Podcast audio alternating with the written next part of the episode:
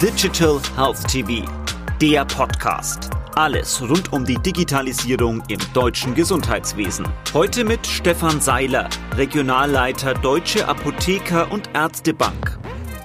Herr Seiler, Digital Health ist in aller Munde, aber verstehen wir alle das Gleiche unter diesem Begriff? Ja, ich glaube, das ist eine der größten Herausforderungen bei dem Ganzen, eine, eine Begriffsdefinition durchzuführen, weil das ja für Ärzte, für Patienten ähm, oder äh, auch, auch teilweise den, den, die, die, die staatlichen äh, äh, Protagonisten eine ganz unterschiedliche äh, ja, Wahrnehmung, ganz unterschiedliche ähm, Interpretation auch ist. Grundsätzlich ist es ja die, die interdisziplinäre äh, Verbindung äh, von Gesundheit, vom Gesundheitsfürsorge, vom Leben, von der Gesellschaft, ähm, ähm, mit äh, ja, neuartigen, mit digitalen Technologien. Und es soll am Ende des Tages soll Digital Health dazu dienen, die, ähm, ja, die Gesundheitsversorgung effizienter zu gestalten und speziell was den Pharma- oder Arzneimittelbereich anbelangt, dort eine konkretere, eine individuellere und eine wirkungsvollere ähm, Vergabe zu ermöglichen.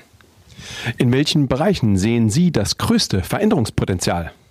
Also das größte Veränderungspotenzial sehe ich in, in zwei Themenfeldern. Zum einen geht es darum, Synergien, Kosten einzusparen. Also dort äh, kann Digital Health eine enorme, eine enorme äh, Größe in, in Zukunft bedeuten, wenn man halt sieht, was alles erleichtert werden kann, wenn man Vorgänge, wenn man Abläufe, wenn man Prozesse digitalisiert.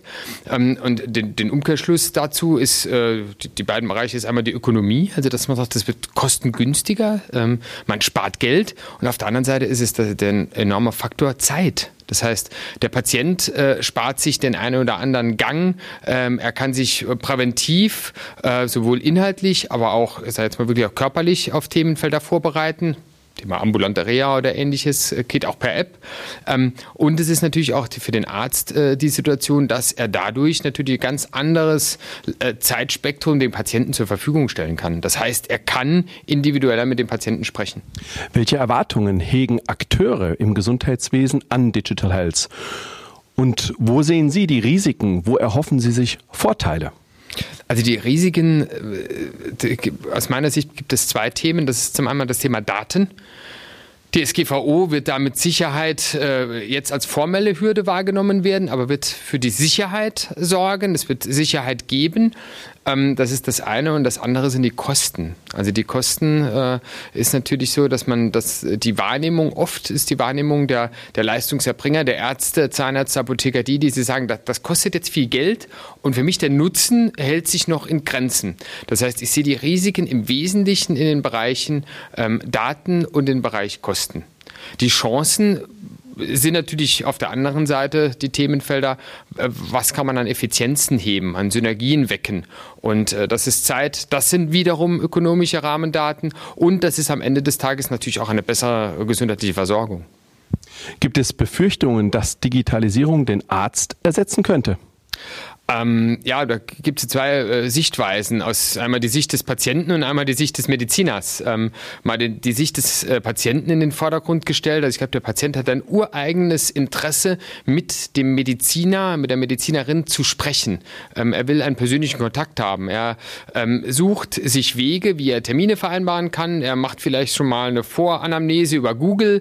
Ähm, er versucht sich Informationen auf dem Weg zu beschaffen. Aber wenn es darum geht, dass er behandelt wird, dass er therapiert wird, dass er eine Diagnose bekommt und unter Umständen auch einen schweren äh, Krankheitsverlauf und Weg vor sich hat, will er jemand an seiner Seite haben. Und das ist ein Mensch. Und äh, ich glaube, äh, von daher aus Sicht des Patienten ähm, wird der Arzt äh, in der Richtung nur, nur geringfügig ersetzt werden. Was denken die Heilberufler selbst darüber?